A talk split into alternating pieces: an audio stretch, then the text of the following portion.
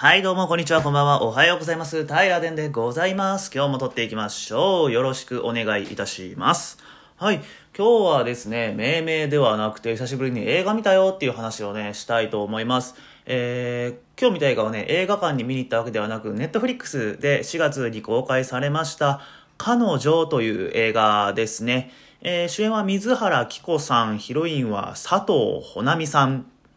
という風になってございます。この佐藤穂波さんってね、皆さんあの、聞かれたことある方、ない方いらっしゃるかとは思うんですけれども、えーゲスの極み乙女のドラムされております、ほなイコカさんですね。こう聞くと、ああ、聞いたことあるなって思われる方もいるんじゃないでしょうか。という、えー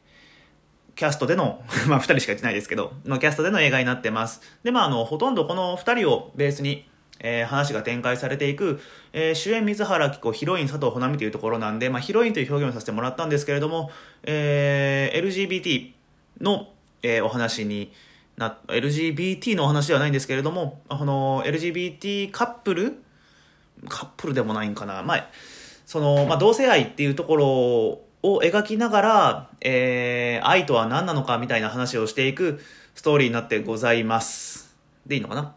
うん。えー、まあ、すごい大人向けっていうね、えー、カテゴライズがされておりまして、グロテスクな、え描写から、このセックスの描写まで様々な、え描写があります。2時間22分の映画でした。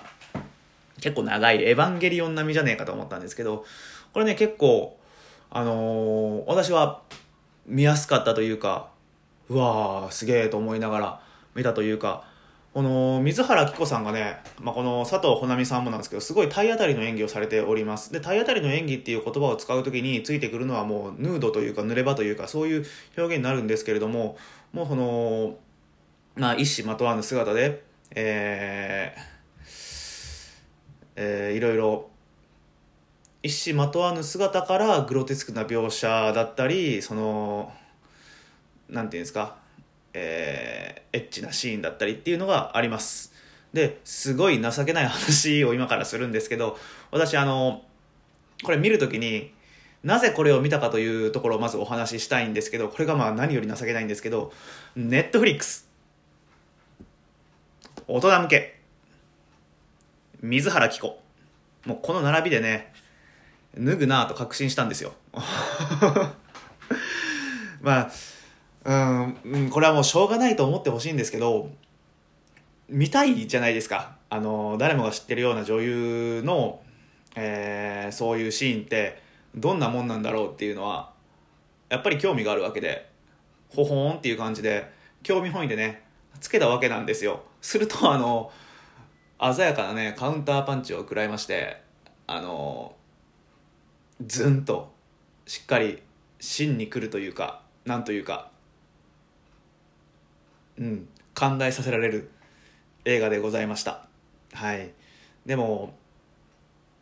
必要だと思うんですよね。こういう描写って。あの脚本としてどうしてもこの脱がんといかんシーンっていうのはあると思いますし表現として脱がんといかんシーンそれによって美しく表現されるシーンっていうのはきっとあると思うんですけどそれとはまた別の側面でえーうん。まあ、はっきりと言うとあの女優さんに脱いでもらうことで、えー私みたいな、えーこういう LGBT の問題にさほど関心がない人間だったりその制作者側が伝えたい、うん、問題提起っていうのを私みたいなその下心満載の情けな野郎にもえーそういう機会を与えてくれるというか与えてあげるとかそういうね役割も実はあったりするのかななんて思ってはい。すすごいあのダサいんですけど私があの今回この彼女を見たっていう彼女という映画を見たきっかけはこれは水原希子脱ぐなというね、うん、その下心から見始めました。であのようやくあらすじに入っていくんですけれどもえー、と高校時代から片思いしていた相手穂内コカのことを、えーまあ、すごい DV していた夫を殺害するんですよ水原希子が。でそのほなイコカに対して水原希子はずっと好きだ好きだっていう気持ちがあったんですけどその好きな気持ちからどんどん身を滅ぼしていくような、えー物語でございます。まあ、警察に追っかけられるような話ではないんですけれども、まあ、間接的にね、追っかけられているような話にもなっているのかなという。まあ、警察とかもこの映画の中では本当どうでもいいんですけど、うん。で、LGBT、LGBT だったり、DV だったり、男女のジェンダーっていう、ジェンダー、性っていうところ。なんで、えー今のね、あのー社会問題化しているような内容がギュッと詰め込まれた映画になっておるのかなと思います。で、えーっと、まあ、現代社会がこういう問題をはらんでいるんだっていう、その、なんて言うんですか、社会風刺的な一面と、えー社会風刺的な一面があるのか。うん。っていうのをすごい、えー簡単に知れる、うん、違うなまあでも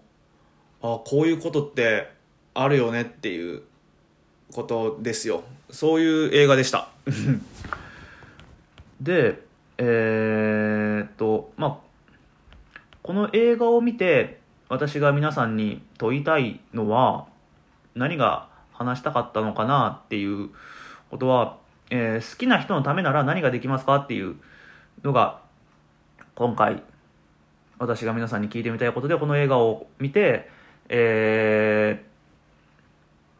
考えたことです。好きな人のためなら何ができますか。でこれねあの鈴木杏さんも出てるんですよ。あのー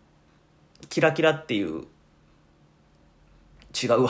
頑張っていきましょいっていうねボートの愛媛県東高校でね松山県立東高等学校で撮影した「えー頑張っていきましょい」で主演されたであったりあの6番目のさよこ「ダンダダンダダン」っていう入りから始まる、えー僕が毎週土曜日夕方6時半からかなテレビの前でね、えーかじりついて見ていた6番目のさよこあれめっちゃおもろかったですよね。6番目のさよこね。とかに出てた鈴木杏さんが、えー、と水原希子のお兄ちゃんの奥さん役で登場するんですけどこれねあのいつかの機会会明快時点タイタンさんがおっしゃった市原隼人じゃないですけど鈴木杏の演技かっこいいっていうふうに思いました。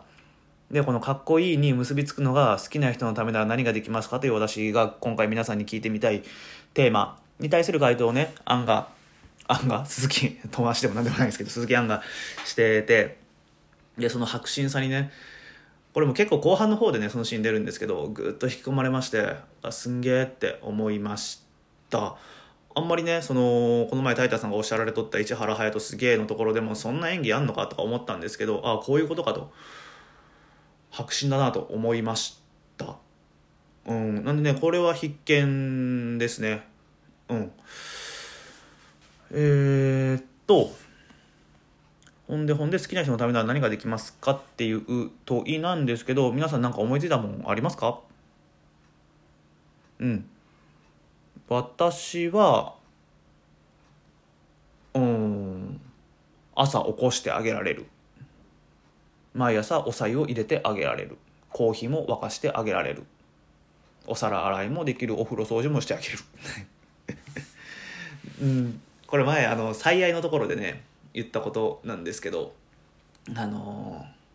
最愛っていう話をするにあたってすごいね、えー納得できる例え話があって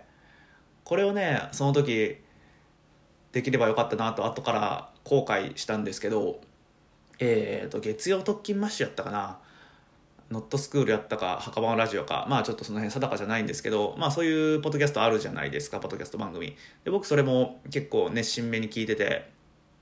でその中で、えー愛とはみたいな話があったんですよ。で、えーまあもう丸々パクるんですけど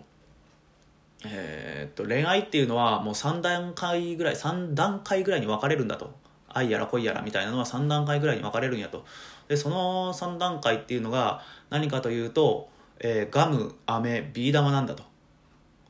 おう。どういうことってなるじゃないですか。でまず恋愛にはガム期というのがあると。ガム期っていうのは、えーすごい最初噛んでて味がして美味しいけどすぐ味がなくなっちゃうみたいなそんな期のことを言うらしいんですね。でまあ確かになと、えー高校生とか中学生の恋愛のことでしょうね。高校生中学生の恋愛って、まあ、続く人は続くんですけど続かない人は続かないじゃないですか、まあ、23ヶ月で別れたりして、えーまあ、やっちゃったとかやらなかったとかそんな話が、えー一番の議題に上がってくるかと思うんですよ。でまあすごい極端な話するとやっちゃったらもう別れちゃうみたいなカップルってあんまりね、えーこういうところで声を大にして言うものではないのは分かってるんですけれども皆さんの周りにもいたいたんじゃないかなと。でもしかしたら自分がね当事者やったかもしれないしあなたさんあなた方も、えー加害被害の関係にあったかもしれないというところなんですけど確かにこのガム期っていうのはねすごい分かるなと。最初はすごい美味しい気がするけど噛んでると味がしなくなってでポイと捨てちゃうと。まあ最低なんですけどあるあるですから納得できますね。で次アメ期アメ期はえーとまあ、高校終盤から大学社会人ぐらいに入るまでの恋愛なんですかね。うん。美味しいしあのガムでいろいろ下手こいてるから大事にするんですよ。大事に優しく口の中で味わうんですよね。でも、えーまあ、恋は3年とか言うんですけどずっと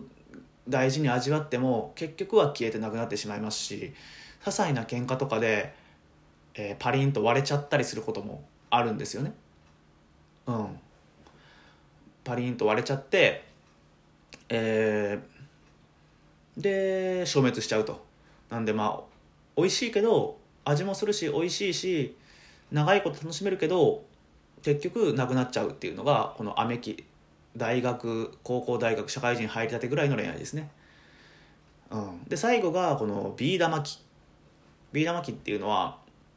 えー皆さんビー玉をね、えー口に入れたことある方ない方いらっしゃると思うんですけど私は結構ある 結構、うん、ある方でビー玉を口の中に入れると味がしないんですよ。日常ですね。はい。旅行じゃなくて自宅というか。うん。チャーハンじゃなくて白ご飯。これは違うか。まあ本当に何の味もしないただそこにある存在で噛んでも些細なことでは壊れない。上から大きく叩きつけると割れちゃうんですけど口の中で、えー優しく味わったり舐めたりしても壊れないのがビー玉じゃないですか。でまあ無味無臭って言ったらちょっと聞こえが悪いんですけどでもまあちちょっとやそっとじゃ崩れない愛恋。これが、えー大学じゃ社会人、えー何年かした後から、まあ、今後今の私がね、えー奥さんおる奥さんと一緒に過ごしてるこの毎日がビー玉期っていうね、うん、ことなんでしょうね。でビー玉って味しないって。それはちょっと言い方としてはひどいんじゃないかって言うんですけどまああのでも実際問題そういうもんで毎日楽しいって私は思ってますけどあの味がしないわけではもちろんないです最高に幸せですけどけどまあ慣れてる部分はあるんですよ。で慣れてんなと思って味がしないなって。まあこれ自体が私は、えこのビー玉期において悪いことやとは思ってなくてこれもねその例え話の中出てきてその特勤マッシュの方が言われとったように、えー言われとったんですけどこのビー玉期味がしない代わりにちょっとやそっとじゃ壊れない。なんか味がしないって無機質で嫌だよねっていう感覚があるんですけどでもでも口から取り出してビー玉を見てやるとそのビー玉って綺麗なんですよね。うん、クリアで済んでて、まあ、もしかしたら中にねいろいろ模様があったりする素敵な綺麗なビー玉なんですよね。っていうところで、えー私はね、えーこの例え話が大好きになってであのまだ誰にもねこの例え話したことなくて今ここポッドキャストでね吹き込むのが初めてなんですけどこれをねどうにか自分の話にしたいと。あの時増しがね話しておった話をどうにか自分の例え話にしたいというところで、えーまあ、何度も話してると自分の板についてきて、えー自分が考えついたような話になるだろうと、まあ、ちゃんとねこの話をする時は、えー聞いた話なんやけどっていうのは付け加えますけどちょっとこの話はあまりにも自分の中の納得度が高かったんで今後もねえーいろんなところでね、えーポッドキャストだけではなくて断るごとにね、えー恋愛って何なんだろうって誰かから聞かれたら聞かれることはないんですけれどもあまりね、えー今の嫌ですねあまりねとかってさも聞かれたことあるような言い方になりますよねちょっとぐらいあるんだって実はみたいなのを匂わしますよね多分ねみたいな感じで言うと嫌だ嫌だないです。はい。でまあ、この例え話はすごい好きなんで、えー自分の話にパクツイしていきたいなと消化していきたいなと思っておりますという話でした。まあ、好きな人のためなら何ができますかっていうところを皆さんに聞きたかったんですけどちょっと話それてね、えーガム飴ビー玉の話になりましたけど、まあ、好きな人のためならうん日常を刺激的なことも味がせんなるぐらいまで楽しめるみたいな。そんな感じ？無理やりかな、うん、でも僕はもうその些細な雑務を請け負えるっていうのは好きな人のためにならできると。うん。そんな感じですかね。うん。なんでまああのポープペンさんがね以前あの「最愛って何なんだろう?」みたいなことで質問いただいたんですけどこの映画見てもらいたいなと思います。でポープペンさんだったり、まあ、その他の返済の方がねこの映画を見て何を思ったのかっていうのはぜひね共有したいなと思います、えーただただ、えーみんなが脱ぐセクシーな映画だなと思うセクシーうんエッチな映画だなと思うのかそれともガツンと食らう人がいるのかで、えーもしかしたらこの程度でガツンと食らうんだったらこの映画見たらお前もうやばいぜっていう映画があったりするかもしれないんですけどまあ私が見た私が見た、まあ、この映画を見て私がねしっかりとこの最愛についてね改めて考えることができたんで、えーその機会を与えてくれたこの映画はすごいいい映画だったなといい映画だったなと思います。うんというところでね「えー、平殿彼女」という映画を見たよという話でした。どうですか？飴ガム飴ビー玉の話すごく良くないですか？これはあの今後もね、えー本当に繰り返しになりますが自分の言葉としてあの自分の中に吸収させたい例えだなと思いました。いい例え話ですよね、まあ、いい例え話というとあのタイタンさんとかが前お話しされたねえっ、とバナナが踏み絵になる話あったじゃないですか。あのおじいちゃんが「お前このバナナ食ってみ」いや今僕バナナいらないんだよ。ああお前はわしのバナナが食えんのか。このバナナを食えばおじいちゃんと仲良くなれる。食,、えー食わなければおじいちゃんとは関係がこじれるみたいな。そんな例え話としてのバナナがあったと思うんですけど、まあ、あれぐらい納得度がね、えー高かったという。この話の方が良かったかな。こんがらがりましたかね。でもまあまあすごいいい感じで見ることができた素敵な映画でしたという話でございました。どちらかりですが、えー今日はこの辺で終わりたいと思います。ご意見ご感想お待ちしております。命名命題も、えーお待ちしておりますんでぜひぜひお付き合いいただけたらと思います。はい。というわけで今日も最後まで聞いてくださいまして本当にありがとうございました。次回のタラデンポッドキャストでお会いしましょう。またね。